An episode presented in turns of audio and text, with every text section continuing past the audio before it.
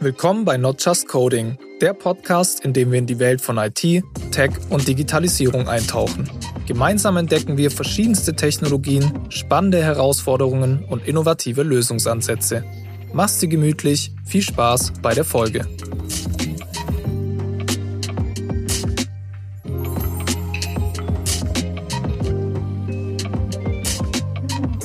Heute ist Ausnahme, aber ich finde es mega cool, dass ich heute hier bei, bei Schnellecke bin und von Schnellecke eingeladen wurde von dir, Jonas. Und umso mehr freue ich mich aber, dass ich heute hier bin, in Wolfsburg, oder? In Wolfsburg, ja. Wir sind im Osten von Niedersachsen. Ne?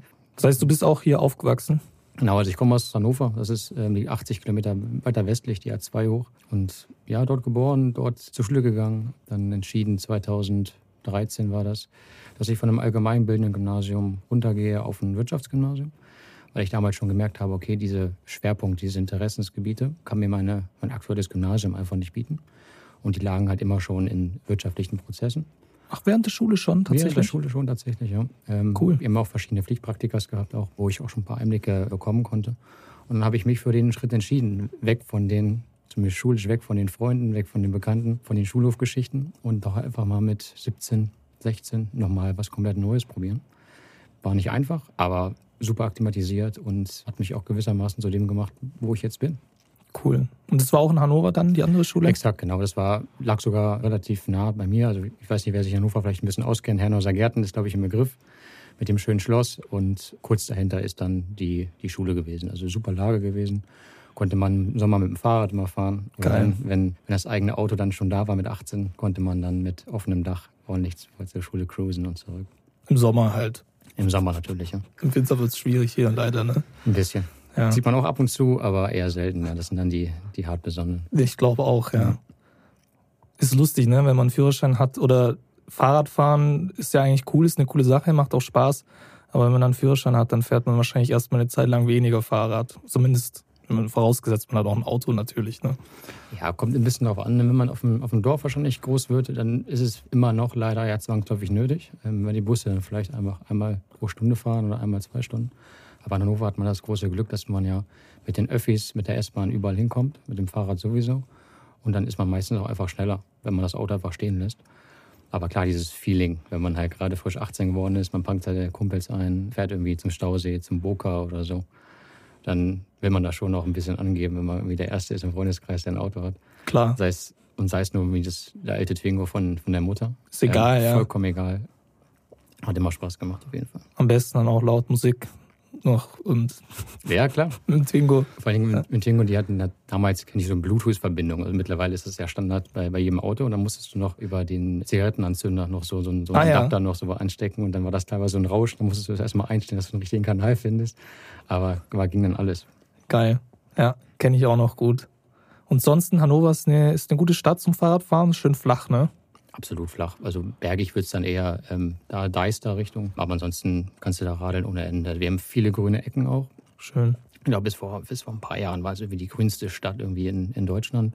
Ach was. Wir haben die Hannover Gärten, wir haben ähm, die Leine, den Mittleren Kanal haben wir da, wo du richtig coole Fahrradstrecken auch hast. Wir haben die Einriede in Stadtwald, ähnlich wie der, wie der Central Park in, in New York. Vielleicht ein bisschen kleiner. Das muss ich mir merken, ja. Ja, es ist relativ, äh, relativ beeindruckend, wenn man sich so mal die Satelliten, das Satellitenbild anguckt, wie groß mhm. der doch eigentlich ist weil der fast so die komplette Stadt irgendwie umschließt. Deswegen hast du super Fahrradwege. Deswegen sind wir wahrscheinlich auch ein bisschen weiter als, als andere Städte schon, was, was den Ausbau angeht. Aber das wird mit Sicherheit nach und nach kommen, aufgrund der Mobilitätswende. Okay, cool. Das heißt, du bist in Hannover dann auch quasi aufgewachsen, da zur Schule gegangen und dann auch irgendwann dort angefangen zu studieren oder wie war das? Ja, nicht ganz. Ähm, dann nach den drei Jahren insgesamt auf dem Wirtschaftsgymnasium ging es für mich dann auch wieder weiter. Schon während der Zeit war ich mir relativ ja, sicher, dass ich Theorie mit Praxis verbinden will und für mich kam dann das duale Studium im Endeffekt nur in Frage, weil ich schon dann einen akademischen Grad im Endeffekt auch erreichen wollte. Deswegen wollte ich nicht nur eine klassische Berufsausbildung machen und habe mich da im Endeffekt in vielen verschiedenen Bereichen irgendwie umgeschaut, welche für mich interessant sein könnten. Dadurch, dass ich halt schon auf dem Wirtschaftsgymnasium einmal so den ganzen Ritt durch die BWL schon mal zumindest ansatzweise durchgemacht habe, ich wusste, okay, was liegt wo in der Wertschöpfungskette, hatte ich schon erste Berührungspunkte mit Logistik, mit Industrie, mit Einkauf, mit der Planung auch etc. Und dann ging die fleißige Bewerberei los. Gerade mhm. beim dualen Studium geht das teilweise anderthalb Jahre vor deinem eigentlichen Abitur schon los. Ach krass. Ja, und dann verschiedene Auswahlrunden, Assessment Center etc. alles schon durchgemacht. Einmal quer auch durch Deutschland aufgrund meines ja, vielseitigen Interesses. Schön. Und dann ist die Wahl dann auf auf Schnellecke getroffen. Auch zu meiner Überraschung, weil ich, wie ich gesagt habe, mich gar nicht so richtig festgelegt hatte, irgendwie schon auf den Logistikbereich. Aber aufgrund der ersten Gespräche, wenn man sich dann wirklich mal mit ein paar Leuten noch beschäftigt, mal austauscht, dann kriegt man relativ schnell mit, dass mehr ist, als vielleicht mit einem Gabelstapler in der Lagerhalle Kisten von A nach B zu fahren, sondern dass da wirklich auch ein Mehrwert für die gesamte Wertschöpfungskette dahinter steht und eine gewisse Verantwortung auch. Und das hat mich gereizt. Außerdem kam dazu, dass ich neben meinem Bachelorstudium in den Theoriephasen in Salzgitter an der Ostfeier verbracht habe. Zum einen auch dann ab dem dritten Semester parallel auch eine Berufsausbildung gestartet habe. Also mhm. ich habe praktisch einen Bachelorabschluss nach vier Jahren gehabt, sowie dann ungefähr zur Hälfte bin ich Kaufmann für Spedition und Logistikdienstleistung. Also sozusagen zwei Fliegen mit einer Klappe geschlagen. Und dadurch habe ich im Endeffekt frühzeitig auch erkannt, okay, welches Handwerkszeug kriege ich mit von der Uni? Welche Probleme haben wir vielleicht in unseren operativen Prozessen oder Admin-Prozessen? Mhm um dann gezielt mir ein Bild zu machen, okay, in welchem Bereich möchte ich dann vielleicht durchstarten. Mhm.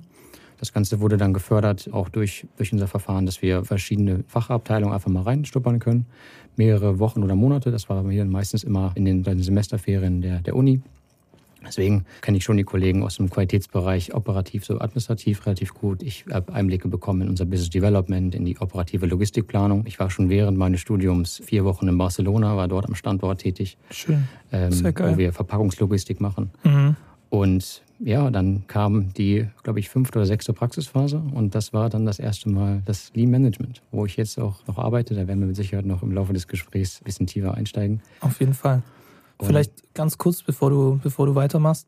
Ich habe so ein paar Fragen im Kopf. Das eine ist, warst du gut in der Schule? Wahrscheinlich schon, oder? Ich meine, wenn du sagst, du hast dich schon so ein Jahr, anderthalb Jahre vor dem Abitur um irgendeinen Studienplatz gekümmert, dann warst du wahrscheinlich schon eher einer von den fleißigeren, hattest gute Noten und Interessen, die dann auch gepasst haben irgendwo, oder? Zur Schule und zum, zum Schulsystem und also Wirtschaftsgymnasium dann halt, ne? Ja, also damals war das so, steht und fällt halt immer so gewissermaßen mit den eigenen Interessen und was einen dann in der Schule erwartet. Also ich hatte zum Beispiel nie Interesse an Chemie, Physik oder Biologie zum Beispiel. Dementsprechend sind die Noten dann teilweise natürlich auch mal aufgefallen. Ich mich immer angestrengt, dass man im Endeffekt eine gewisse Grundbasis immer erreichen konnte und ein gewisses Level. Aber dort in Fächern, wo ich Vertrauen hatte in meine mhm. eigenen Stärken, wo ich Spaß hatte, mhm. da habe ich mich meistens immer reingehängt. Und deswegen konnte ich schon relativ frühzeitig auch in der Schule dann die Prioritäten setzen um dann wirklich hin zum Abitur dann wirklich Vollgas zu geben, um dann nämlich genau diese Möglichkeiten zu haben, dass man dann ausgewählt wird für ein duales Studium. Weil wir wissen es alle, vielleicht auch ein paar Hörer da draußen, ähm, die es vielleicht in der Vergangenheit gemacht haben, gerade machen wollen. Mhm.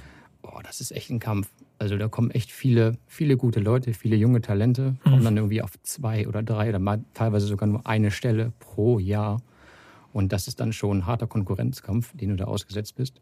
Und das irgendwie in einem Alter von 18, 19 Jahren. Das ist krass, ja. Deswegen frage ich auch. Also du brauchst ja auch eine gewisse Reife schon, ne? Also du musst ja schon die Weitsichtigkeit, sag ich mal, besitzen und zu sagen, okay, ich muss mich jetzt wirklich anstrengen. Also klar, die sagen das natürlich alle, ja. Mhm. Aber ob du dir dann dessen auch bewusst bist und es tatsächlich umsetzen kannst, ist ja auch eine Frage von Reife, ja. Das heißt, da hattest du auch schon wirklich den Blick und hast gesagt, okay, ich, ich möchte ein duales Studium machen, ich habe da Bock drauf, das gefällt mir Deswegen muss ich mich jetzt anstrengen. Absolut. Also die Neugierde war immer da. Hat mich auch persönlich jetzt nie irgendwie beschränkt, nur rein auf Niedersachsen oder auf meine Heimatstadt Hannover, sondern schon bewusst auch den Fokus relativ weit ähm, innerhalb von, von Deutschland gesetzt, weil es aber, glaube ich, wichtig ist für die eigene Entwicklung, um solche Schritte zu gehen und vielleicht auch frühzeitig zu gehen. Weil wer weiß, was dann irgendwie mit Mitte 20, Anfang 30 passiert, dann kann man gerade diese Erfahrung dann besonders im jungen Alter machen. Das heißt, da hast du auch wirklich schon so gedacht, hast gesagt, okay, die Erfahrungen sind wichtig, es lohnt sich für mich, da rauszugehen, jetzt vom Elternhaus und die Erfahrung zu machen? Absolut. Also ich dann ähm, in Salzgitter studiert habe, das ist an sich auch gar nicht immer so weit weg von Hannover, das sind auch ungefähr sind 80 Kilometer.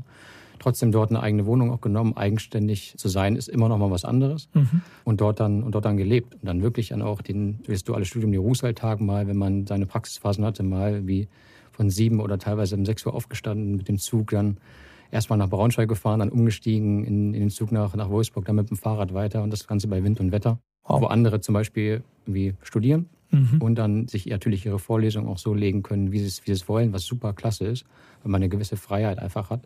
Aber damit wird man dann im Endeffekt konfrontiert. Wenn dann andere nach den Semesterferien dann erstmal einen drauf machen oder vielleicht irgendwie eine kleine Backpacking-Tour durch Südostasien oder so zum Beispiel machen, stand bei mir halt dann sofort ab Tag eins dann nach den Klausuren ähm, Harte Arbeit entweder dann, Urlaub ja.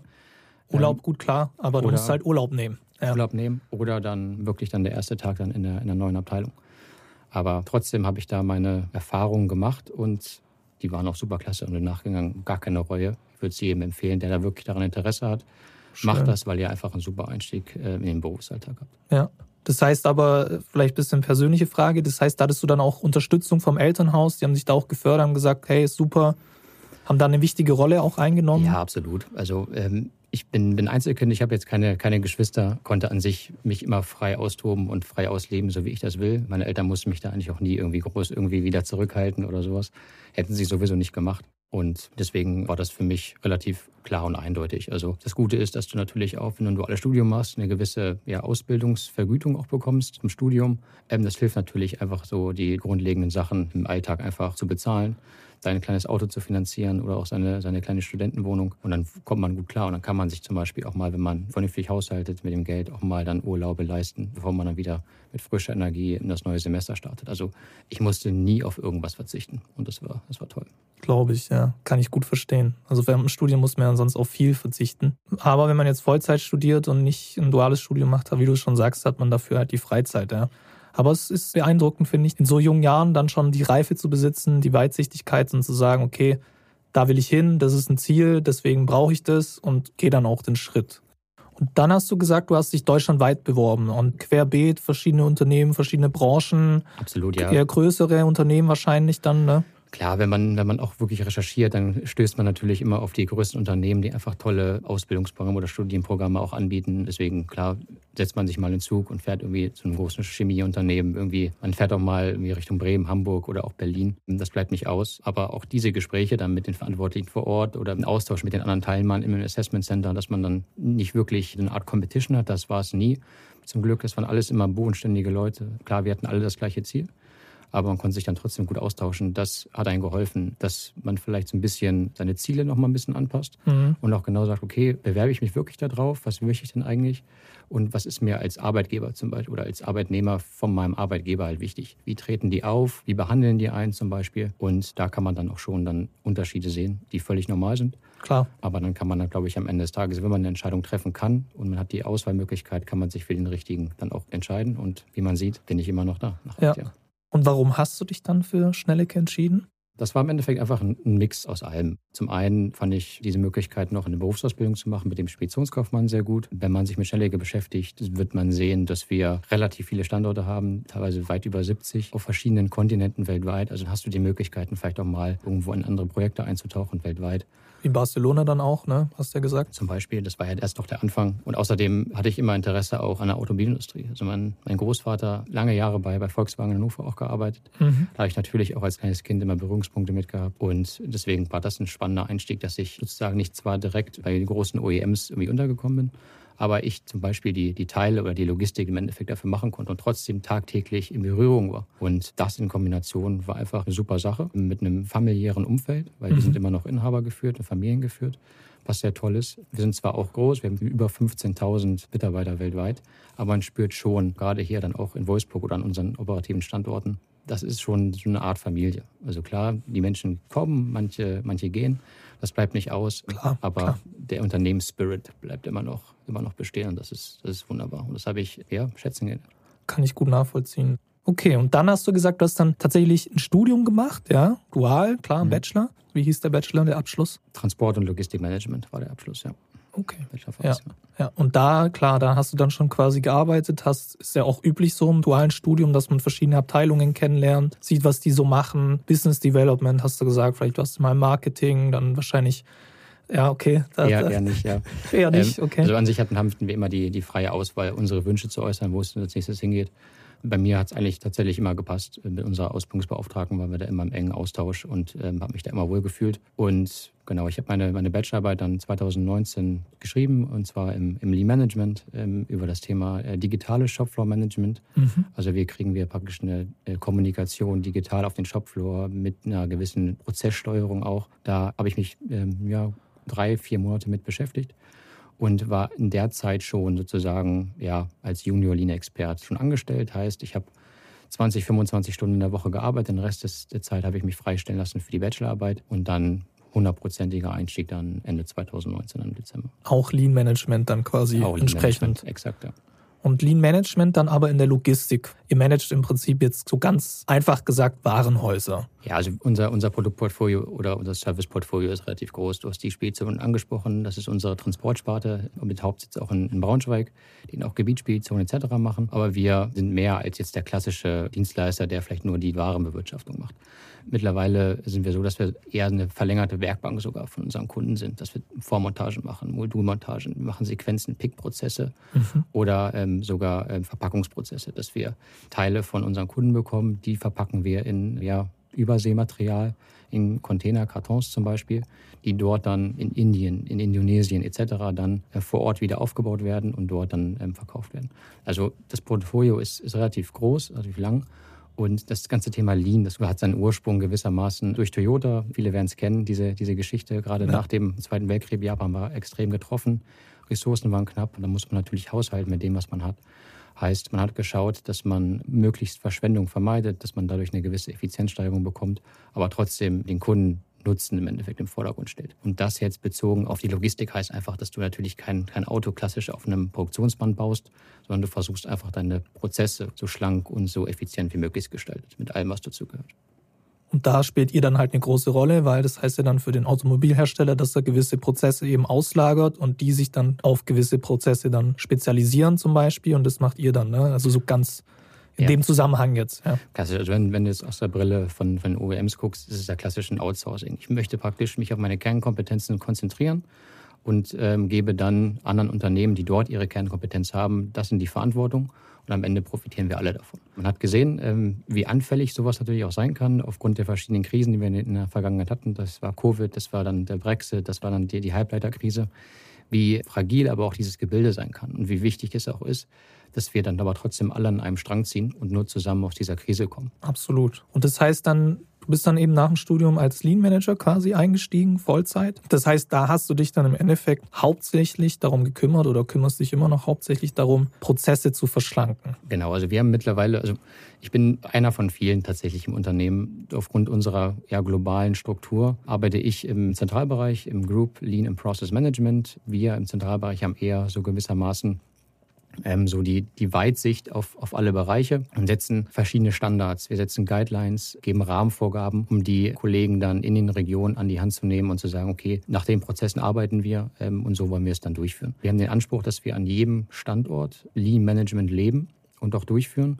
Das kann sein, dass wir dort äh, spezielle Lean-Beauftragten haben. Wir nennen sie auch Lean Change Agents intern. Teilweise wird das Ganze auch angesiedelt beim Thema Qualität oder beim Thema Planung, weil es natürlich sehr ähm, nah beieinander ist. Aber so können wir halt sicherstellen, dass jeder Mitarbeiter erstmal einen Ansprechpartner hat, um vielleicht aus seiner Sicht Verbesserungsideen mit anzustoßen. Und wir haben Leute, die dann wirklich strategisch oder auch in einem klaren Ablauf dann diese Prozesse für uns auch umsetzen. Wir selber ähm, machen es natürlich auch. Wir unterstützen Projekte weltweit all die Jahre, wo teilweise Not am Mann ist, wo man sich vielleicht gegenseitig zusammen zusammen mit den Regionen Projekte vielleicht auch sucht. Oder halt auch, es ist in den letzten Jahren immer stärker geworden, natürlich das Thema im, im Admin-Bereich auch mal bekämpft. Weil wir haben auch viele administrative Mitarbeiter, auch dort mhm. führen wir viele wichtige Aufgaben aus, aber da, wo, wo ein gewisser Output auch entsteht oder gewisse Schnittstellen auch über verschiedene Bereiche, ist immer auch die Gefahr hoch, dass es dort auch vielleicht zu Wartezeiten, zu Verschwendung kommen kann. Und gerade das musste man auch eigentlich äh, tackeln und das, das werden wir auch tun.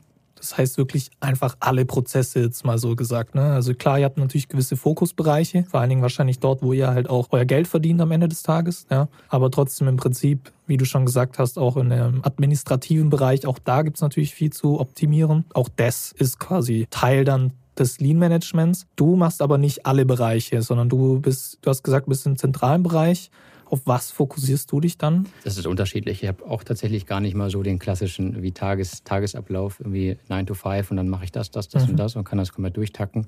Sondern ich arbeite auch viel an strategischen Themen auch. Wenn wir gleich das Thema Software oder so vielleicht noch mit ansprechen, dass man da stark mit drin ist, dass man ähm, die Zielhäuser mit vorbereitet, aktiv auch Einfluss nehmen kann auf strategische Initiativen zum Beispiel aber gleichzeitig dann auch ähm, nie den Kontakt zum Shopfloor und zur wertschöpfenden Tätigkeit auch verliert. Und deswegen kann es mal sein, dass es einen Monat mal komplette Dienstreise zum Beispiel in Südafrika ist, Ach, wo man dann ähm, Neuanlauf oder ein neues System mit, mit, mit einführt, dort mit betreut, zusammen mit dem Kunden und dann eher auf dem Shopfloor so eine Art Supervisor-Rolle spielt, trotzdem die Prozesse versucht zu optimieren in einem grundlegenden Niveau, aber dann gleichzeitig auf dem Hotelzimmer dann abends auch noch vorbereitet die nächste Präsentation, wie wir vielleicht irgendwelche neuen Regeln oder neue Rahmenvorgaben erstellen wollen. Deswegen, das macht es halt relativ spannend. Und das ist auch der Grund, warum ich mich dann auch für den Bereich Lean Management konzentriert habe oder als mhm. ausgewählt habe weil ich aufgrund der Erfahrung, die ich davor gesammelt habe, ein gewisses Interesse hatte, irgendwie beide Welten zu kombinieren. Einmal das, was auf dem Shopfloor passiert, wirklich die Kolleginnen und Kollegen, die tagtäglich ähm, wirklich das Geld für uns verdienen, in den Prozessen, in den Pick-Prozessen, ähm, auf dem Gabelstapler, aber gleichzeitig zu kombinieren mit einer ja, strategischeren Sicht. Und das kann ich im Lean-Management, zumindest auch im Zentralbereich, perfekt umsetzen. Kann ich gut nachvollziehen. Das finde ich auch spannend, gerade wenn es so abwechslungsreich ist und man verschiedene Dinge sehen kann, verschiedene Dinge optimieren kann, sich reindenken kann, auch strategischer Natur. Lean Management, das, das, das werden wir noch sehen, das ist ja kein, sich kein Rocket Science. Also es hängt viel auch zusammen mit, man muss sich selber hinterfragen, was mache ich eigentlich? Ist das, was ich tue, ist das, ist das gut? Gibt es nicht vielleicht einen besseren Weg? Und das, der schwierige Part ist dann einfach, dass man diese Habits, die man vielleicht einfach entwickelt über die Zeit, einfach versucht abzulegen und dann diesen neuen Standard oder diese neue Version von sich selber einfach auch durchzuziehen und den Mut hat, auch da am Ball zu bleiben und das zu standardisieren. Und dann, dann klappt das an sich ganz gut. Das ist dann natürlich aber jeden Tag aufs Neue eine Herausforderung. Das bleibt nicht mhm. aus. Wir Menschen sind einfach halt Gewohnheitstiere auch. Und dann selber aber mal den Mut zur Veränderung zu haben, was übrigens auch einer unserer ähm, Slogans sind bei, bei Schnellecke. Schön, guter, das, guter Slogan, ja. Absolut, dass wir es auch wirklich tagtäglich dann, dann umsetzen wollen. Ja. Und wie machst du das jetzt äh, zum Beispiel in deinem Berufsalltag? Also wie gehst du da jetzt vor, jetzt auch im Zuge von Lean Management, um so einen Prozess dann zu analysieren und zu optimieren? Hast du da vielleicht ein konkretes Beispiel? Ja, klar, ähm, gute Frage. An sich grundsätzlich ähm, haben wir ja verschiedene Inputfaktoren, wenn wir uns so ein, ein, Verbesserungsprojekt mal anschauen. Das kann zum einen sein, dass die Idee direkt vom Mitarbeiter zum Beispiel kommt. Der, der ist der Prozessexperte in seinem Arbeitsbereich, dem fällt was auf, was ihn vielleicht schon seit mehreren Wochen, Monaten ähm, stört und jetzt hat er den Mut, ich will das einfach mal anpassen, weil es geht mir total auf den Senkel, was richtig ist und was, was sehr mutig ist. Oder wir haben das Thema, dass wir grundsätzlich vielleicht ein paar Probleme haben. Wir haben viele Pick-Probleme, wir Qualitätsprobleme, dass man sich so sozusagen mit einem konkreten Problem, man weiß, wo ist das Feld, dort geht man rein. Oder dass man dann einfach selber mit einem Go and See auf dem Shopfloor einfach selber persönlich aus einer externen Perspektive was sieht. Und das sind so unsere, unsere Startfaktoren, dass der Prozess sozusagen in, in Gang kommt. Dann ist natürlich immer wichtig, dass du ein gewisses äh, Prozessverständnis natürlich selber auch aufbaust. Weil wenn du so ein Projekt auf, aufstellst oder auch umsetzen möchtest, ist das Teamwork elementar wichtig. Mhm. Heißt, du musst eigentlich denjenigen haben, ähm, der der Prozessexperte ist, der Prozesseigner vielleicht sogar. Du hast vielleicht relevante Abteilungen wie die IT, die mit, dabei, mit drin ist. Das ist immer dann ein Lean-Experte, ein Lean-Beauftragter, der mit dabei das ist. Das bist du dann? Zum Beispiel. Oder unsere Kollegen mhm. ähm, operativ, die einfach dann das Ganze steuern, mhm. in die Hand nehmen und dieses Handwerkszeug haben, mal eine Prozessanalyse zu machen. Rundgang zu machen. Ich mache vielleicht mal eine Wertstromanalyse. Ich mache einen Muda-Walk, äh, versuche dann die Probleme, die wir haben, in unsere verschiedenen Verschwendungsarten, die es im Lean gibt, einfach mal einzusortieren. Ein was? Verschwendungsarten. Nee, das ist davor ein Muda-Walk oder was? Genau, Muda-Walk, also Verschwendungsrundgang. Okay. Ähm, haben wir in, bei Schnellecke definieren wir, da haben wir da zehn. In der Literatur findet man häufiger sieben, sieben, sieben definiert, wo man einfach dann die Probleme relativ transparent einkategorisieren kann und dort dann ähm, schön im zeitlichen Ablauf dann im Endeffekt auch tackeln kann. So, das ist immer wichtig, dass halt dieses Team halt wirklich da ist. Es kommt immer auf das Problem drauf an. Wenn du Probleme hast, die vielleicht irgendwie im System vorkommen, dann brauchst du teilweise auch den Leitstand dazu, der dir die Daten vielleicht auch gibt, einen Planer, der ähm, auch MTM-Bausteine mit, mit auswerten kann, sodass dann vielleicht mal ein paar Zeitaufnahmen notwendig sind. Wo verliere ich die Zeit? Ist vielleicht meine Packzelle falsch angeordnet? Der Mitarbeiter muss ewig lange Lege laufen, um vielleicht zu dem Hauptteil, was er eigentlich in jedem Rundgang vielleicht pickt, irgendwie ähm, in, ins Track zu platzieren. Vielleicht mit einer simplen Umstellung spare ich mir so vielleicht irgendwie mehrere hundert Meter dann pro Tag oder pro Schicht zum Beispiel rein. Was natürlich Ressourcen oder Zeit einspart, um andere Themen mit zu bearbeiten oder vielleicht nochmal besonderen Fokus vielleicht auf eine Erstteilkontrolle, auf die Qualität der Bauteile nochmal zu legen. Heißt, wenn dieses Team dann da ist, dann kann man Aufgaben im Endeffekt zuordnen, ganz klassisch vielleicht mit einem kleinen Projektplan, mit einem kleinen Maßnahmenplan, man hinterlegt da Verantwortlichkeiten. Wichtig ist aber auch, und das habe ich jetzt auch gelernt in meinem ähm, Six Sigma Green Belt, auch nochmal so eine kleine Weiterbildung, die ich jetzt parallel noch mache, dass man viel mehr Zeit aber auch auf das Problem legen sollte. Und dass man das versteht, okay, warum taucht es auf, wo taucht es auch oder taucht es vielleicht auch in verschiedenen Ebenen auf. Dass man dort genau weiß, okay, ich laufe nicht einfach los mhm. und gehe der erstbesten Idee hinterher, die mir vielleicht sofort in den Sinn kommt, um das Ganze mhm. vielleicht zu verbessern. Was wir Menschen ja gerne machen. Zum ja. Beispiel. Man verschlimmbessert vielleicht gerne. Oder mhm. man sieht gar nicht, was hat denn diese Veränderung zum Beispiel für Auswirkungen auf den nachfolgenden Prozess.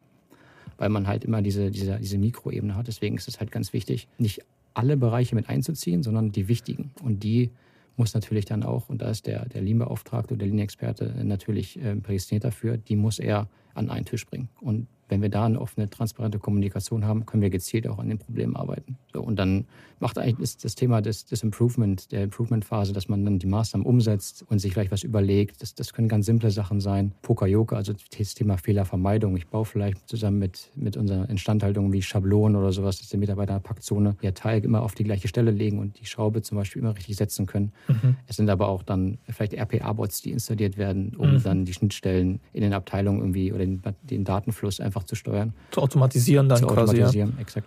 Also RPA ist Robot Process Automation. Genau, Robotic Process Robotic, Automation. Ja, ja, Auch ein sehr, sehr großes Thema bei uns. Grüße ja, raus an, an Martin und das, und das Team, was wir vor ein paar Jahren implementiert haben.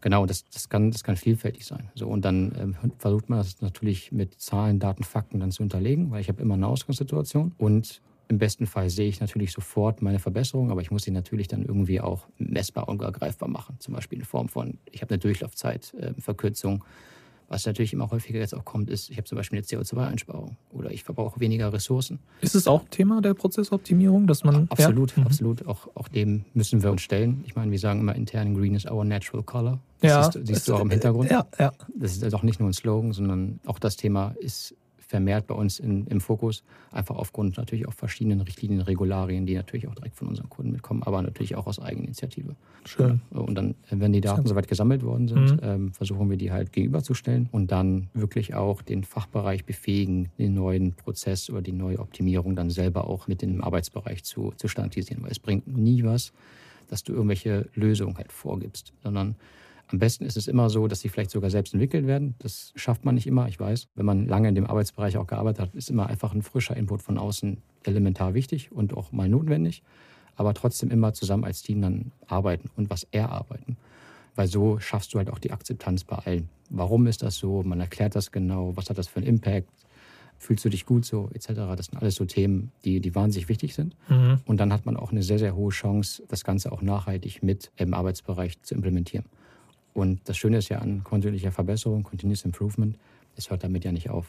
Das kann halt sein, nach zwei, drei, vier Wochen merken wir, das war schön, das war gut. Mhm. Zu dem Zeitpunkt in der Vergangenheit wussten wir es einfach nicht besser. Aber was ist denn damit jetzt auf einmal? Das neue Tool ist zum Beispiel mit da. Da können wir doch vielleicht den Prozess komplett mit RPA automatisieren. Warum haben wir uns da denn noch äh, verschiedene Umwege nochmal irgendwas hingebastelt? Lass uns doch das nehmen. Und dann geht das, die ganze Schleife natürlich wieder von vorne los. Und das mündet natürlich jetzt auch darin, dass wir dann regelmäßig weltweit über 2500 dokumentierte äh, Verbesserungsprojekte haben weltweit.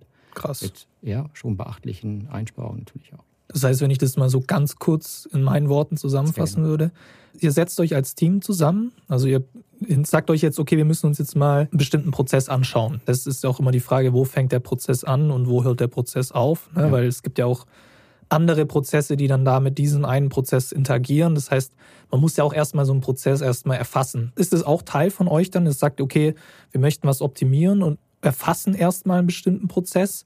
Oder sind es Prozesse, die es schon gibt, die ihr dann optimiert? Das ist noch eine Frage, ja. ja ähm, wir haben das große Glück, dass wir uns vor ein paar Jahren entschieden haben, ein Business Process Paket bzw. Modul mhm. ins Unternehmen zu holen, wo wir im Endeffekt alle Geschäftsprozesse, die wir im Unternehmen haben, komplett eins zu eins abgebildet haben.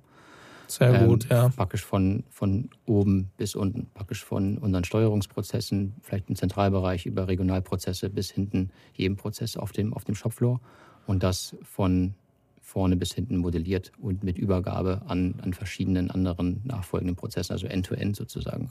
Und das Ganze in einer BPMN-Methodik.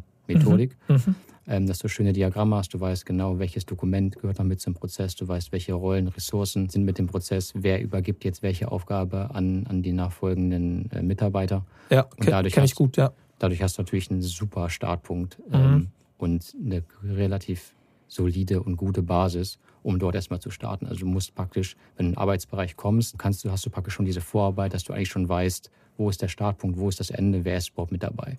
Also kannst du damit dann perfekt schon planen, okay, wen brauche ich vielleicht sogar mit am Tisch. Und das Ganze haben wir seit 2021. Wie ich gesagt habe, alles komplett transparent. Jeder Mitarbeiter ist, ist ein Viewer, der natürlich eine, eine stellige ähm, Microsoft-Account-E-Mail-Adresse mhm. haben muss. Auf dem Shopfloor haben wir so KISS-Kioske äh, mit großen Monitoren, wo dann auch vielleicht die erste Unterweisung vielleicht stattfinden kann. Okay, hier bist du jetzt in, dem, in, der, in der Wertschöpfungskette. Du bekommst das Material zum Beispiel von ähm, Herr Müller, ähm, du gibst das Material zum Beispiel an Frau Müller weiter. Und so weiß jeder Mitarbeiter schon, okay, das und das ist mein Spiel, meine Spielwiese, da muss ich mich mit beschäftigen. Und für uns als Sin-Experten, auch für alle anderen, ähm, ist halt diese, diese Transparenz mit unserem, mit unserem Tool ein erster guter Schritt. Ja, das, ich meine, das ist ja BPM, das machen wir auch viel zum Beispiel, aber auch im Versicherungsbereich, wie Banken, das ist auch so da übliches Thema, sage ich mal, um so Prozesse zu visualisieren und auch dann teilweise zu automatisieren und sowas. Ne? Mhm. Das heißt, diese Basis habt ihr dann, ne? also ihr habt dann da natürlich schon die Prozesse abgebildet und dann schaut ihr euch so einen Prozess an und ist euch bewusst, da könnten Probleme sein oder guckt ihr euch einfach immer mal wieder Prozesse an und taucht dann da tiefer ein? Also warum schaut ihr euch einen gewissen Prozess an? Weil es zum Beispiel sein kann, dass da oder dieser Prozess vielleicht mit besonders hohen äh, Fehlerquoten oder sowas dann mhm. auftaucht. Es ist so, ich hatte ähm, das Thema digitale Shopfloor-Management ganz am Anfang mal angesprochen, ähm, wo ich meine Bachelorarbeit auch drin geschrieben habe. Wir haben im Unternehmen jetzt verschiedene Möglichkeiten, das mitzutracken. Wir haben einmal unser, unser digitales Gemba, wo wir dann morgendlichen, morgendliche Runden haben, ähm, dort die KPIs auch durchgehen mit verschiedenen äh, Fachabteilungen und Verantwortlichkeiten. Und sofort halt, sobald sowas halt rot ist oder es fällt was auf, können wir dort halt direkt am Ort des Geschehens, können wir direkt ja so eine Art PDCA-Ticket aufmachen. Heißt, wir haben ein Problem und wir müssen es lösen. Wir müssen dafür eine Lösung finden mit Methoden wie dem Ishikawa-Diagramm zum Beispiel oder dem, dem 5, 5W. Und wir fokussieren uns praktisch sozusagen aus dem Problem mit einem gewissen Team dann auf die Lösung. Heißt, wir gehen praktisch von der Seite, dass wir ähm, das Problem identifiziert haben und wir dann speziell in einen Prozess reingucken können. Ansonsten machen wir es durch Gemba Walks, dass wir regelmäßig oder auch gerade auch die, die Führungskräfte regelmäßig vor Ort sind auf dem Shopfloor und die Rundgänge machen und dann einfach auch einen gewissen Abgleich haben, okay, was habe ich eigentlich modelliert, was ist schön in Diagramm visualisiert, ist das denn wirklich auch die Realität, die wir unten auf dem Shopfloor haben? Mhm. Im besten Fall ist das so. Klar, wir haben natürlich nicht jeden Pick-Prozess einzeln mit dem Befehl des Scanners abgebildet, dafür haben wir Arbeitsanweisungen, Prozessanweisungen, Klickanleitungen dafür. Aber grundsätzlich können wir sehen, ob sich daran gehalten wird. Und wenn es da Abweichungen gibt, ist das der nächste Punkt, wo man, wo man reingucken kann und sich einfach vielleicht mal 10, 15 Minuten mal in die Ecke stellt, beobachtet und mal guckt, wie unterschiedlich ist denn vielleicht der Arbeitsablauf von Mitarbeiter A zu Mitarbeiter B zum Beispiel. Ähm, haben wir da irgendwie ein Problem, dass es vielleicht nicht ganzheitlich bekannt ist, nicht standardisiert ist. Und sofort hast du verschiedene Angriffspunkte, dort mit reinzugehen. Aber wie ich schon gesagt habe, immer wichtig, nicht einfach loszulegen, sondern die Sachen zu hinterfragen, die Mitarbeiter mit ins Boot zu holen und dann kannst du das Ganze auch ganzheitlich angehen. Das heißt, dann habt ihr halt Kennzahlen, seht, okay, oder ihr bemerkt halt auf andere Art und Weise, jemand geht durch den Shopfloor, sieht da, okay, da gibt es vielleicht eine Differenz zwischen dem, was wir abgebildet haben und dem, was in der Realität ist. Aber ihr schaut es euch auf jeden Fall an, identifiziert dann einen Prozess, den ihr analysieren möchtet und dann siehst du ja auch schon aufgrund davon, dass ihr, aufgrund der Tatsache, dass ihr eben auch BPMN schon einsetzt, eben für die Modellierung, siehst du dann auch schon die Prozessteilnehmer, kannst dann davon ab, ja, davon ableiten, okay, die und die Person brauche ich an einen Tisch, setzt sie zusammen und dann schaut ihr euch quasi gezielt diesen Prozess an, geht die einzelnen Schritte durch, schaut, ob, wie die in der Realität dann wirklich umgesetzt sind und überlegt dann, okay, an der oder der Stelle könnte man dies und jenes optimieren, da hast du schon ein paar Tools und ein paar Methoden genannt. Ähm, kann ich jetzt nicht eins zu eins wiedergeben, aber da habt ihr dann eine, einen Blumenstrauß, sage ich mal, an verschiedenen Methoden, verschiedenen Tools, die man einsetzen kann, um bestimmte Prozessschritte dann wahrscheinlich auch zu analysieren und auch zu optimieren dann. Das muss ja auch super divers sein von den Möglichkeiten und Tools, weil du hast ja, so ein Prozess ist ja total divers auch. Ne? Also da gibt es ja verschiedene Schritte, da brauchst du ja auch viele verschiedene Tools und viele verschiedene Möglichkeiten, um diese Schritte zu analysieren, aber auch um die dann zu optimieren. Ja, ja. absolut. Und da kommt natürlich auch das Thema ähm, der Datenbasis auch mit ins Spiel. Mhm. Also, Wiener Logistik erfasst natürlich tagtäglich Hunderttausende, Millionen von Daten aufgrund einfach verschiedener Scan-Vorgänge, aufgrund verschiedener Auftragseingänge, die wir vielleicht vom Kunden bekommen etc. Wir müssen ja immer wissen, okay, in welchem Status befindet sich vielleicht unsere Ware im, im Lager wurde er gerade entladen, die da vielleicht auf einer Pufferzone, um vielleicht in den Kommissionierbereich zu liefern bekommen. Und da helfen uns natürlich zum einen, gut, wir arbeiten viel in Kundensystemen natürlich auch, die uns bereitgestellt werden, gerade wenn wir viel Line-Feeding machen und Versorgungslogistik. Teilweise haben wir aber auch schon unser eigenes Warehouse-System, wo wir natürlich ein bisschen freier sind, mit unserem eigenen ja, Control Tower auch, wo wir dann natürlich viele Kennzahlen monitoren können, die reinfließen. Und äh, wie ich schon gesagt habe, dort fällt dann alles relativ schnell auf. Aber wenn ich dann diese Datenbasis wirklich habe, dann kann ich natürlich auch mal in die Analyse gehen. Und das hängt natürlich immer vom Problem ab. Klar, wenn ein Problem relativ klein vielleicht am Anfang erscheint, aber dann riesig wird, dann bin ich froh, dass ich dann diese Datenbasis im Endeffekt habe. Dann brauche ich einen Planer mit dazu, den Leitstandsmitarbeiter zum Beispiel, der mir dann verschiedene Auswertungen zum Beispiel mitzieht und ich muss einfach mal ein bisschen vergleichen oder muss im Endeffekt ein Mittel bilden, weil ich natürlich auch Volumenschwankungen habe. Aber wenn ich zum Beispiel einen relativ kleinen Prozess habe, der smart und simple ist, da muss ich natürlich nicht so rangehen. Ganz kann es sein, dass du innerhalb von ein paar Tagen hast du sofort eine Lösung erarbeitet und musst nicht sofort immer das große Fass aufmachen. Aber dafür ist es halt schön, dass wir einfach datengetriebene Logistik betreiben, ähm, auch gefördert durch unsere Kollegen von der, von der IT, die selbst dann auch ähm, in die Programmierung gehen und dort mit verschiedenen Schnittstellen im Endeffekt die Daten auch so aufbereiten können, dass wir sofort Realtime, ja, aber dann zumindest auch dann verzögert pro Schicht sofort Entscheidungen treffen können oder zumindest Probleme visualisieren können. Das heißt, da müsst ihr dann auch extrem viele Daten sammeln. Ne? Je nachdem, wie tief du den Prozess quasi analysieren und optimieren möchtest, musst du ja dann sehr kleinteilig auch die Daten sammeln. Also viele kleine Schritte, die dann auch im Prozess entstehen, jetzt gerade im Picking-Bereich zum Beispiel. Mitarbeiter A holt Produkt irgendwo ab und pickt es quasi, bringt es woanders hin, gibt es weiter an irgendeinen anderen Prozessschritt oder an Mitarbeiter B. Das heißt, diese ganzen Schritte musst du ja dann auch erfassen wahrscheinlich ja, und dann irgendwie in eurer Datenbasis ablegen. Ne?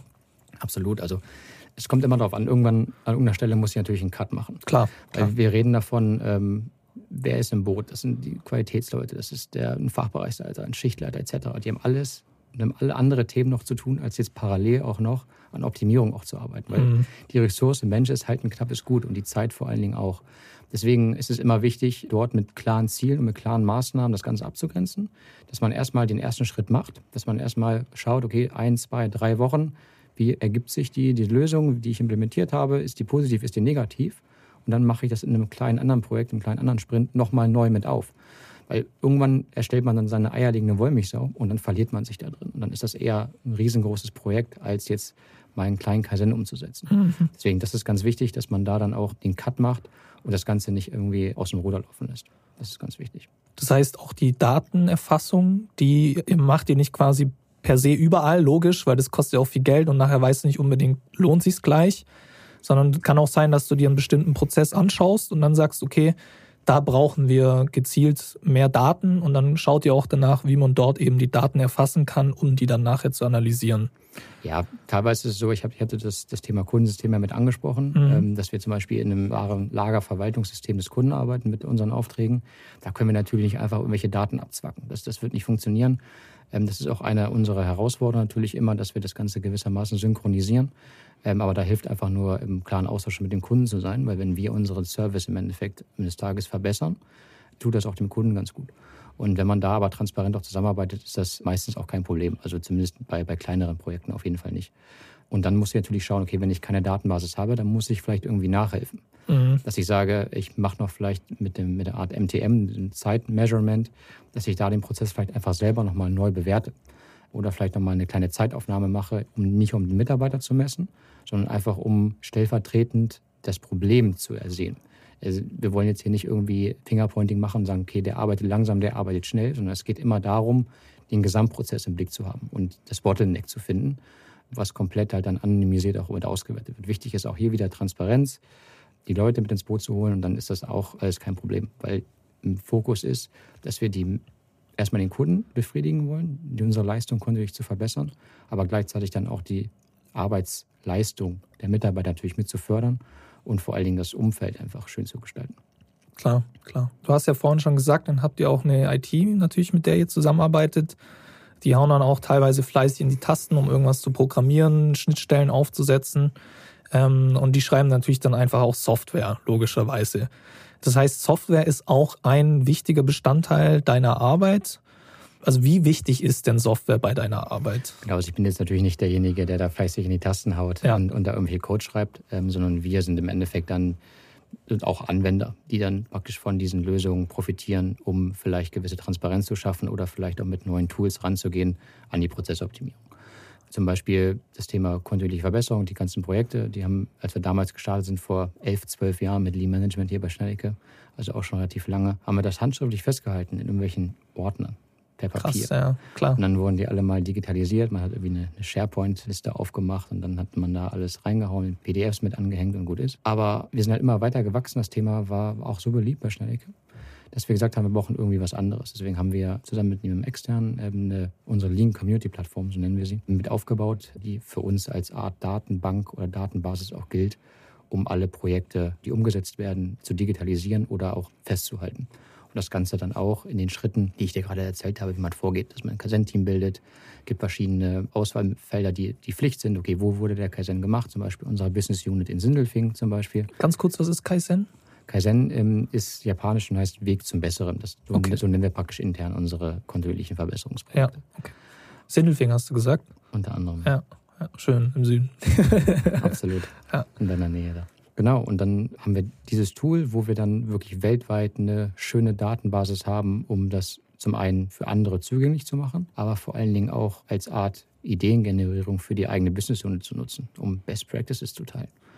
Weil klar, wir haben zwar diverses Service-Portfolio, mhm. haben verschiedene Kunden überall, aber am Ende des Tages machen wir noch Logistik. Heißt, das Problem, was ich vielleicht selber hatte, hatte mit Sicherheit jemand anderes auch schon oder zumindest ein verwandtes Problem. Und dann kann ich mir vielleicht ein bisschen Inspiration holen und vielleicht mich an den Problemen oder dann den Lösungssätzen zum Beispiel ranhangeln. Und das war ein großer Punkt, warum wir das damals mit ins Leben gerufen haben, dass wir einfach volle Transparenz haben ähm, über die gesamte Welt. Und damit einhergehend natürlich auch viele Daten, die dort anfallen, die wir dann mit verschiedenen Bots zum Beispiel exportieren können oder direkten Schnittstellen um dann einfach auch Dashboards zu generieren und genau zu sehen, okay, wo stehen wir jetzt in welcher Region, wo sind vielleicht die Härtefälle, die vielleicht sich noch ein bisschen schwer tun, mit, um Kaizen umzusetzen, woran liegt das? Muss man da vielleicht selber nochmal zusammen irgendwie ein Projekt irgendwie anstoßen? Und wo läuft es vielleicht besonders gut, was man vielleicht irgendwie mal in seinen Calls mit den Regionen vielleicht nochmal besonders hervorhebt? Einfach nur, um die anderen auch ein bisschen mit, mit zu motivieren. Aber am Ende sitzen wir alle in einem Boot, wir müssen alle an einem Strang ziehen weil wir natürlich auch die Unternehmensziele im, im Fokus haben und das Unternehmensergebnis immer verbessern wollen. In, in vielerlei Hinsicht, jetzt nicht nur monetär, sondern auch grundsätzlich die Zusammenarbeit. Das Thema BPN hatte ich schon erwähnt, unser, mhm. unser Tool, was wir haben, was natürlich eine schöne Ausgangsposition ist, um dort zu starten. Wir werden das jetzt auch dann so weiterentwickeln, dass wir gewissermaßen auch eine Art Wertstromanalyse machen, so ein Value Stream Mapping. Mhm. Auch eine schöne Methode, um so einen Prozess mal wirklich gründlich zu beleuchten. Das nutzt du jetzt wirklich nur für für harte Probleme, dass du vielleicht im gesamten Produktions- und Logistikprozess vielleicht irgendwelche Bottlenecks hast, dass du ähm, vielleicht Anstände beim Kunden etc. verursacht. Woran liegt das? Und du weißt aber nicht genau woran. Dass du praktisch einmal den Prozess von A bis zum Ende bis Z ähm, wirklich mal durchläufst und guckst, okay, ich nehme exemplarisch mal einfach ein Produkt beiseite oder ein Bauteil, wie läuft das durch? Wo entstehen Pufferzeiten, wo entstehen Engpässe etc. Und bring da vielleicht den Kunden nochmal mit ins Spiel, bring die Informationen ins Spiel, die vielleicht ausgetauscht werden in welchem System arbeite ich, habe ich vielleicht fünf, sechs, sieben, acht verschiedene Systeme, wo ich immer überall hin und her switche, kann man die zum Beispiel nicht kombinieren. Dann hat man praktisch am Ende eine schöne Durchlaufzeit. Man weiß, okay, wie lange habe ich für einen Einzelprozess vielleicht oder einzelnen Prozessschritt gebraucht und kann das mit so einer Art Kaizen-Blitzen, also Optimierungsblitze sozusagen kennzeichnen und dann dort auch wieder den Lösungsprozess mit anstoßen.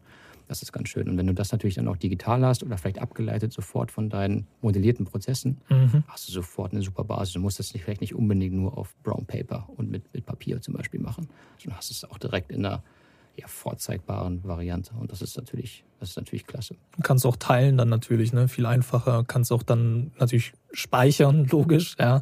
Und dann halt im nächsten Schritt auch daran weiterarbeiten und so weiter und so fort. Ne? Ja, und das, das gleiche auch mit, mit Admin-Prozessen, weil mhm. vieles spielt sich halt dann am Rechner, am Arbeitsplatz wieder. Und auch da gibt es mittlerweile wie Tools, dass du ähm, deine Klicks zum Beispiel aufzeichnen kannst, welche exemplarisch, welche, welche machst du, wo musst du was zum Beispiel reinkopieren, wo musst du was irgendwie wieder manuell eintippen etc. Und du kannst dann einfach so durch diesen, durch diesen Wertstrom, den du dann mit aufgezeichnet hast, einfach sehen, okay, die und die sind vielleicht überflüssig, muss ich vielleicht mit meinem externen Partner, mit externen Softwareunternehmen vielleicht nochmal sprechen. Mhm. Ein, zwei Button vielleicht neu und schon spare ich mir vielleicht irgendwie ein paar Minuten oder sowas pro Tag. Und das, und das hilft halt. Und deswegen hat Lean an sich immer so eine, oder liest man ab und zu mal so eine angestaubte Rolle vielleicht, dass man sagt, okay, der, der Lean Manager geht jetzt mit seinem Stift, mit seinem Papier, geht jetzt auf den Shopfloor mhm. und schreibt jetzt einfach mal was auf ähm, und dann wir mal, was wird. Das ist dann nicht mehr so, weil wir, auch wir sind datengetrieben und ohne Daten wird es nicht mehr funktionieren, weil du erstmal kannst du nichts sehen und du kannst nur reine Vermutungen halt an, anstellen. Aber du kannst es nie richtig hinterlegen mit Daten. Und deswegen wandelt sich das auch extrem. Ja, okay. Und deswegen hast du halt auch so viele Schnittstellen auch einfach mit drin, die du einfach mit berücksichtigen musst, weil alleine wird es nicht funktionieren. Ja, klar, verständlich. Aber es ist ja schön, dass ihr das dann auch schon so datengetrieben macht. Das ist ja auch wahrscheinlich nicht selbstverständlich, obwohl wir die Möglichkeiten haben. Ne? Das heißt, ihr nutzt dann da auch viele verschiedene Tools, logischerweise. Du hast ja gesagt, Dashboarding, also so die ähm, Visualisierung von Daten ist natürlich Power, logischerweise ein Thema. Geht ja. in die Richtung Power BI ja. und sowas, als ohne irgendwelche Namen zu nennen, aber ähm, ja. einfach um, um da die Problemfelder mit aufzuzeigen, die die Daten vielleicht auch ein bisschen analysieren und dann auch in einem schönen Maß dann auch darstellen. Ähm, natürlich dann auch unsere Führungsebene, die darüber Bescheid wissen will, aber gleichzeitig müssen wir die Informationen aber dann auch wieder zurück auf den Shopfloor spielen, dass sie leicht und verständlich sind. Weil es bringt nicht, dass du auf irgendeiner Ebene KPIs entwickelst, mhm. die brichst du aber nicht runter auf den Shopfloor. Und dann weiß im Endeffekt keiner, okay, warum ist denn das überhaupt wichtig, was ich jetzt hier mache? Und jeder muss verstehen, was ist mein Beitrag zum Unternehmenserfolg. Und das kannst du halt nur machen, dass du, wenn du die Daten sozusagen bottom-up reportierst und dann bereitstellst, muss dir der Informationsfluss top-down genauso sein. Mit den Daten kannst du dann auch viel leichter zeigen nachher, wenn du dir Zeit ansparst und so weiter. Da hast du viel leichtere Möglichkeiten, den Beweis quasi zu liefern, ne? wenn du die Datenbasis hast und auch auf Basis der Datenbasis optimieren kannst, logischerweise. Ja. Nur so geht es, weil ja. sonst, wie ich schon sagte, machst du nur Vermutungen und mhm. tappst immer gewissermaßen im Dunkeln. Und deswegen ist es auch unser Ansatz, dass wir wirklich so eine, ein ganzheitliches Logistikkonzept haben, dass das wirklich auch datengetrieben ist, dass du wegkommst irgendwie von manuellen Strichlisten, von manuellen Zählungen oder sowas, und dass du halt mit verschiedenen Apps, die es auch mittlerweile auch gibt ähm, und die man selber ja programmiert, einfach auch einen digitalen Workflow einfach erreicht. Ja, das ist halt alles im ERP-System oder was auch immer, MES, da gibt es ja verschiedene Systeme, je nachdem, was du dann halt brauchst. Und Genau, da liegen dann halt die Daten drin, hast du alles dokumentiert, musst nicht nochmal händisch quasi alles nachpflegen. oder, oder, oder in unseren eigenen Clouds zum Beispiel. Ja. Das, man hat sofort alles äh, dokumentiert auch. Und ja. es geht, die große Sucherei geht jetzt zum Beispiel nicht los. Oh, jetzt ist ein Audit im Haus. Oh, jetzt muss ich aber gucken, was habe ich denn da mal für, ein, für einen Fehlerreport gemacht? FMEA 8e, wo, wo ist denn das überhaupt? Mhm. Nee, es ist alles abgelegt, ist alles dokumentiert. Und durch ähm, unsere Prozesse, die wir auch online haben, ähm, sind wir eigentlich jedes Mal bereit für ein Audit, weil es ist alles da. Top. Es ist alles verknüpft. Mhm. Und jetzt ist dann nur der, der große Punkt, dass dann wirklich auch danach gearbeitet wird. Aber das ist das Ziel und das, das wird auch super umgesetzt. Sehr schön. Ich war auch schon bei einem deutschen Konzern unterwegs, dort im Shopfloor. Und da hingen dann wirklich an verschiedenen Anlagen immer noch Zettel, wo man Strichlisten geführt hat, dann händisch mit einem Bleistift oder mit einem Kugelschreiber. Mhm. Ja. Und da habe ich mir auch gedacht, okay, eigentlich wäre es ja deutlich effizienter, wenn man das gleich digitalisieren könnte. Und sowas macht ihr ja dann. Also genau darum geht es ja auch bei euch. Also die Daten dann wirklich direkt gleich digital zu erfassen. Dann sehe ich auch gleich den Output, den ich generiere, wie effizient sind meine Prozesse, wie schnell funktioniert es, wie viele Fehler gibt es und so weiter. Und kannst dann auch wirklich datengetrieben arbeiten. Ja, ja absolut. Ja, wenn man das Beispiel der Maschine nochmal mit aufnimmt, fallen ja so viele Datensätze an pro Minute, pro Sekunde. Und mhm. ich kann mir vorstellen, dass die Strichliste eigentlich gar nicht notwendig ist. Das wird einfach nur gemacht, weil es irgendwo mal jemand entschieden hat, hey, wir müssen da irgendwie was füllen. Aber die wissen wahrscheinlich gar nicht, dass die Maschine es so oder so mit aufzeichnet und es einfach wahrscheinlich über eine Schnittstelle locker exportierbar ist. Ja, ja. Ganz easy. Ja. Und wie ist es jetzt, wenn ihr so viel Daten habt mit dem aktuellen Thema, das uns wahrscheinlich auch noch die nächsten Jahre begleiten wird, dem Thema KI? Wie sieht es da aus? Jetzt gerade im Bereich der Logistik, sage ich mal. Ja. Fuchsen wir uns mehr und mehr rein. Es gibt natürlich viele, viele Möglichkeiten, dort das Ganze auch mit zu nutzen. Hängt immer gewissermaßen ja auch dann auf der Datenbasis darauf ab, in welchem Kundensystem arbeiten wir, haben wir die Daten zur Verfügung. Das große Problem mit KI ist halt, wo, wo fange ich an? Mhm. So, und wo hört es auf? Auch im Rahmen meiner, meiner Thesis habe ich mich auch ein bisschen damit beschäftigt. Das Feld ist ja so groß. Ähm, heißt, ich muss ja verschiedene Pilotprojekte im Endeffekt schaffen, um damit zu starten. Was wir zum Beispiel mal gemacht haben, als Beispiel, dass man das Ganze einsetzt für Bilderkennung. Qualität zum Beispiel, dass man sagt, okay, ich packe gewisse Teile, die dann ähm, an die Linie des Kunden kommen oder für den Kunden sequenziert werden, ähm, habe ich zum Beispiel alles irgendwie montiert. Und KI checkt das Ganze mit, mit Bilderkennung und dann ist es sozusagen ready to go. Das sind erste Punkte. Und ein Thema ist natürlich auch, dass ich versuche, die verschiedenen Systeme, die ich angesprochen habe, vielleicht auch erstmal miteinander zu verbinden, dass ich überhaupt die Schnittstellen habe. Weil dann hast du natürlich erst diesen Fluss und kannst vielleicht über mehrere Systeme hinweg dann auch mit so einem Workflow arbeiten, was vielleicht noch einer unserer ja, auch Hauptherausforderungen ist, aber da geht es wahrscheinlich vielen so, dass du einfach eine Systemlandschaft halt hast oder kreiert hast, ähm, die natürlich auch zusammenpassen muss. Da sind wir auf einem sehr guten Weg, aber KI wird Einzug nehmen, auf jeden Fall. Vielleicht jetzt irgendwie auch mit, mit Chatbots etc. Also ist groß im Kommen. Ja, logisch. Das ist ein guter Punkt, ist mit der, wo setzt man an, wo fängt man an. Die Erfahrung, die, die ich mache oder die wir machen, ist, also klar, das, das Thema steht im Raum und viele wollen dahin, aber gerade das Thema Daten muss erstmal angegangen werden. Also wie werden die Daten überhaupt gesammelt?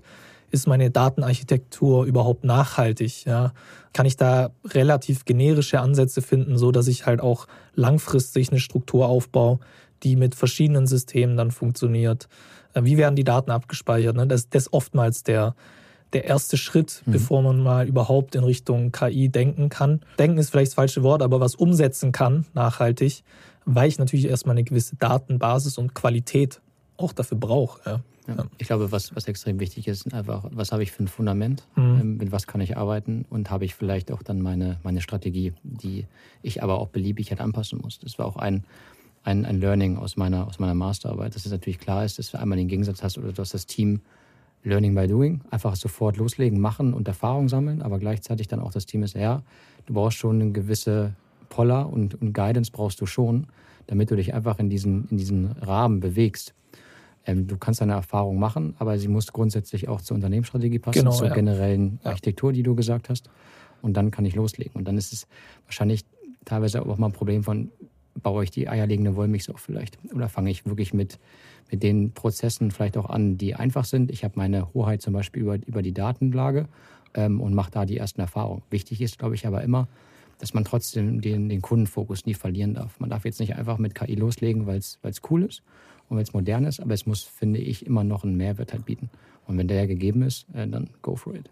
Ja, ich meine auch der Use Case ist immer wichtig. Ne? Also die Use Case dann zu schauen, warum brauche ich die Daten, für was brauche ich die Daten, was habe ich für Anwendungsfälle nachher, wer soll auf die Daten einsehen. Das sind alles so Punkte, deswegen, wie du sagst, da ist auch die Strategie ein absolut wichtiger Punkt. Eine Frage jetzt gerade im Hinblick auf KI und Daten natürlich und so weiter und dann das allzeit beliebte Stichwort Digitalisierung. Mhm. Wie denkst du denn, wird sich die Branche jetzt noch in Zukunft entwickeln, jetzt gerade im Kontext der Digitalisierung? Ja, also das, das wird ähm, komplett digitalisiert irgendwann ablaufen. Also so, so funktioniert es auch nicht. Ähm, wir haben so viele, so viele Schnittstellen, so viele Rädchen, die ineinander passen. Und wenn wir da hinkommen, dass wir innerhalb der Supply Chain eine völlige auch Transparenz haben über Grenzen hinweg, können wir auch sowas wie Volumen, Lieferschwierigkeiten im Endeffekt frühzeitig dann auch erkennen und erfassen und dann mitarbeiten. Das wird ein extremer, schwerer Weg auch, weil wo du Schnittstellen hast, hast du vielleicht auch wieder andere Systeme. Da sind wir wieder beim, beim Thema. Aber ich glaube grundsätzlich, dass es aufgrund der, der Möglichkeiten oder dass KI da zum Beispiel auch relativ viel an Entscheidungsmöglichkeiten im Endeffekt mit, mitgeben kann oder vielleicht auch sogar mit, mit abgeben kann oder hinzusteuert. Grundsätzlich ähm, ist es natürlich so, in, intelligente Lieferketten, solange es den Regularien natürlich dann mit, mit entspricht und solange natürlich auch die Software und die, die Hardware dazu passen, sind gut. Wir haben auch viele Projekte jetzt auch zum Thema Automatisierung, wo wir vielleicht auch fahrerlose Transportsysteme als Logistiker mit, mit reinbringen, die dann auch angebindet sind direkt an unser Warehouse zum Beispiel. Das sind so erste Schritte, die man nach wie vor sieht. Was man aber auch beobachten kann, ist, dass der Mensch immer noch ein wesentlicher Faktor des Ganzen mhm, ist. Du kannst nicht einfach losgehen und dann die, die Leute automatisieren, das wird nicht funktionieren, weil du immer noch auch klar Störungen im Prozessablauf hast, die vielleicht ähm, außerordentlich sind. Und die rauszukriegen, das, das wird dauern. Und das wird halt nur funktionieren durch standardisierte Prozesse. Aber sobald da halt ein Faktor von außen, da gibt es viele die in der Logistik, die halt reinspielen. Faktor von außen meinst du dann halt äh, irgendwelche Regulatorien und sowas? Ja, zum Beispiel Hochwasser in Norditalien zum okay, Beispiel, dass, ja, dass irgendwelche ja. Zulieferer gar nicht produzieren können. So, und dann hat man sich aber konzentriert, dass genau vielleicht ein, zwei genau die, die Spezialisten sind und dann gibt es kein Material mehr. Und dann ist man da eigentlich gar nicht, gar nicht betroffen, weil man gar keine direkte Geschäftsbeziehung hat, aber irgendwie mhm. dann schon über drei Ecken. Und, und das ist schwierig. Und dann kann man zumindest als, aus unserer Perspektive als Dienstleister auch einfach das ganze Thema angehen, dass wir sagen, okay, und konkret definieren, Software ist für uns unabgänglich. Das mhm. ist für uns ein Fokusbereich. Wir werden jetzt nicht irgendwie zu einem, zu einem Softwareunternehmen oder sowas, aber einfach um unsere Lieferung und Leistung zukünftig auch noch zu erbringen, ähm, wird es notwendig sein, weil es zum einen der Kunde erwartet und es wird sowieso immer digitalisierter werden, dass du irgendwie die Fabrik von morgen gar keine Papiere mehr oder sowas hast. Mhm. deswegen musst du darauf vorbereitet sein, weil wenn wir es nicht machen, macht es irgendjemand anders zum Beispiel. Und die sind dann halt effizienter, kostengünstiger dann im Endeffekt, aber können mehr Leistung liefern und so weiter, sparen sich vielleicht mehr Ressourcen ein. Ja. Mitarbeitende, klar, aber ich meine, gerade jetzt im Fachkräftemangel ist es gar nicht schlecht, wenn man sich Mitarbeitende einsparen kann. Ja, verstanden. Absolut, deswegen ist es wichtig, auch von, von Grund auf dann schon die, die Ressourcen im Endeffekt auch schon mit ins Unternehmen zu holen, die die Experten sind und das Ganze auch mit aufzubauen. Es ist trotzdem immer wichtig, ähm, den Blick auch auf Externe zu, zu legen, einfach mhm. um sich vielleicht neue Impulse mit dazu zu holen, weil dafür gibt es spezielle Unternehmen und, und Spezialisten am Markt. Das, das ist wichtig, das wird es auch in der, in der Zukunft sein. Was ich noch sehen werde, ist einfach durch das ganze Thema Elektromobilität. Das sehen wir jetzt auch schon an unseren Standorten, die wir beliefern, die Elektrowerke, dass natürlich dann auch die, die Tiefe extrem abnimmt an, an Materialien. Und mhm. die, die Teile natürlich auch viel weniger werden oder direkt sofort Module sind. Ähm, was natürlich auch zu Herausforderungen sein, geben wird. Also du musst halt gucken, wie baust du dann im Endeffekt deine Prozesse vielleicht auch dann auf. Gerade schon in der Planungsphase, in der Ausschreibungsphase ist Business Development ist da gefordert, ähm, um zu gucken, okay, wie können wir im Endeffekt dann den Produktionsfluss mit sicherstellen. Und ja, das ganze Thema Nachhaltigkeit, was bei uns auch ähm, seit mehreren Jahren ein Riesentopic ist, was immer stärker wird. Wir haben uns extrem herausfordernde Ziele auch selber gesetzt, ähm, was jetzt unser CO2-Verbrauch angeht, auch gerade als Logistiker, der teilweise auch eigene LKWs etc. haben, eigene Flotten, dass wir da erstmal halt Transparenz schaffen wollen, aber kontinuierlich dann auch unseren Haushalt oder unseren Fußabdruck weiter verringern wollen. Mhm. Einfach aufgrund von gewissen Regulatoriken, die, die notwendig sind, aber einfach auch zum Erhalt unserer Nachwelt. Ja, klar. Weil ja. nachhaltige Logistik hat auch was mit der, mit der Umwelt und mit der Erde zu tun. Absolut. Und, und nicht nur, dass unsere Kunden natürlich die Produkte bekommen, aber gleichzeitig auch wie. Und dass da ein Umdenken, glaube ich, geben muss, ist, glaube ich, uns allen klar. Und deswegen, das wird die Branche auch mit, mit wesentlich prägen natürlich. Ja, und du hast ja jetzt auch schon von ein paar Herausforderungen gesprochen. Du hast ja gesagt, gerade jetzt im Zuge der Digitalisierung, der Mensch ist eine Herausforderung, so wie immer halt, klar. Aber was gibt es da noch so für Herausforderungen, wo du jetzt sagst, ah, die fallen jetzt konkret ein? Das ist jetzt im Zuge der Digitalisierung jetzt auch gerade sogar aktuell eine Herausforderung? Ja, das ist zum einen einmal die, ja, die Systemwelten vielleicht ähm, so zu gestalten, dass sie äh, wirklich ineinander passen und vielleicht solche Tools wie, wie KI überhaupt auch ermöglichen. Mhm. Darüber hinaus ist halt auch dann herausfordernd, gerade wenn man sich vielleicht irgendwie ähm, neue Tools mit ins Unternehmen holt, es muss immer ein Business Case da sein. Wir sind im mhm. Logistikbereich, vielleicht Verträge, die dann geschlossen werden über einen gewissen Zeitraum und das Ganze muss sich natürlich dann im ROI natürlich auch widerspiegeln. Und das ist natürlich mit verschiedenen steigenden Nebenkosten etc. nicht ganz einfach. Und da muss man immer gucken, dass man den Business Case wirklich auch so kalkuliert. Da sind wir wieder beim Thema Daten. Welche Datenbasis habe ich zur Verfügung? Mit welchen Werten kann ich rechnen, kann ich annehmen, um das Ganze dann auch ähm, wirklich mal zu implementieren als erstes Pilotprojekt und dann auszuweiten ja, das Thema Datenschutz ist, glaube ich, auch in aller Munde. ja, ähm, klar, immer. Personenschutz, deswegen will ich darauf gar nicht drauf eingehen. Da ja. gibt es auch bei uns Experten, die, die da tagtäglich darauf, darauf Rücksicht nehmen, uns da briefen und schulen, sodass wir da immer ähm, auf der sicheren Seite sind. Wichtig ist auch einfach, dass wir uns Piloten auch suchen und auch durchführen und auch den Mut haben, sowas mal mit, mit einzuführen nicht jeder hat vielleicht den Mut, einfach weil vielleicht die Kompetenz fehlt. Und das kann vielleicht so eine Herausforderung werden, dass man irgendwann auf Dauer abgehängt wird. Mhm. Das, das, das, das bleibt einfach nicht aus. Wenn man da schon frühzeitig halt die Erfahrung machen kann, ist es, glaube ich, umso besser. Und dann ähm, die, die generelle Sache der Verheiratung der Systeme, Kundenintegration, weil wenn man eine ganzheitliche Supply Chain haben möchte ähm, und dann gestückeltes, gestückelte Prozesse oder gestückelte ähm, Systeme Landschaft vielleicht vorfindet, sind das nur Stolpersteine. Und man mhm. muss dann wie mit, mit Umwegen oder mit, mit Krücken vielleicht arbeiten, die den Informationsfluss ja nicht, förder, nicht förderlich sind und vielleicht gewisse Transparenzverluste nach sich ziehen. Mhm. Also auch Schnittstellen-Thematik dann klassisch quasi, was ja immer so ein Thema ist, wenn du viele verschiedene Softwarelandschaften hast und so weiter, dann hast du immer ein, ein Schnittstellenthema. Ja, klar. Und bei euch, wenn ihr verschiedene Kunden habt, verschiedene Industrien ähm, selber verschiedene Tools habt, klar, dann ist die Schnittstellenthematik wird da ein großes Thema einnehmen. Oder wenn man jetzt ganz, ganz fancy wird und das Thema 3D-Druck nochmal irgendwie mit, mit auf den Schirm mhm. holt. Weiß nicht, vielleicht kommen irgendwelche Ersatzteile oder irgendwelche Produkte einfach aus dem 3D-Drucker irgendwie und können dann einfach vielleicht lokal irgendwo vor Ort direkt äh, produziert werden. Ja. So, und dann ja. ist du vielleicht gar nicht mehr so groß den, den Need, die Produkte vielleicht von A nach B überhaupt zu fahren, sondern sie werden einfach dort, wo sie gebraucht werden, werden sie einfach dann hergestellt. Das natürlich auch super wäre. Aber natürlich dann auch erheblichen Einfluss auf die komplette Lieferkette hätte. Ja, okay, verstanden. Ja, ich, ich gucke so ein bisschen auf die Uhr. Ne? So zum, zum Abschluss hin würde ich noch mal gern so ein bisschen was ja, Persönlicheres von dir hören. Persönlich im Sinne von, du hast jetzt von Herausforderungen gesprochen. Ne? Thema Digitalisierung sind coole Tools dabei. KI, dann Lean Management allgemein, die Prozesse, die du anschaust. Da sind ja extrem viele Themen drin, super viele Bereiche, in die du eintauchen kannst, super viele Bereiche, die du auch kennenlernst gerade das Thema Daten, also da eine riesige Bandbreite an, an Themen, ne, die mhm. dich da erwarten, auch Herausforderungen natürlich. Aber so zusammenfassen, was kannst du sagen, okay, das, das macht dir Spaß an, an deiner Arbeit und das macht dir vielleicht weniger Spaß? Grundsätzlich kann ich sagen, alles. Also, okay, alles macht dir Spaß. Ja, ja also ja. vor allen Dingen macht es Spaß, vielleicht auch dieses Unbekannte. Mhm. Weil das ist natürlich das, das, das, was reizvoll ist. Aber am Ende des Tages, gerade auch im Lean, ist der Fokus halt immer ganz stark aufs Team und ganz stark auch auf den Kundenblick. Man weiß, dass man nie alleine ist.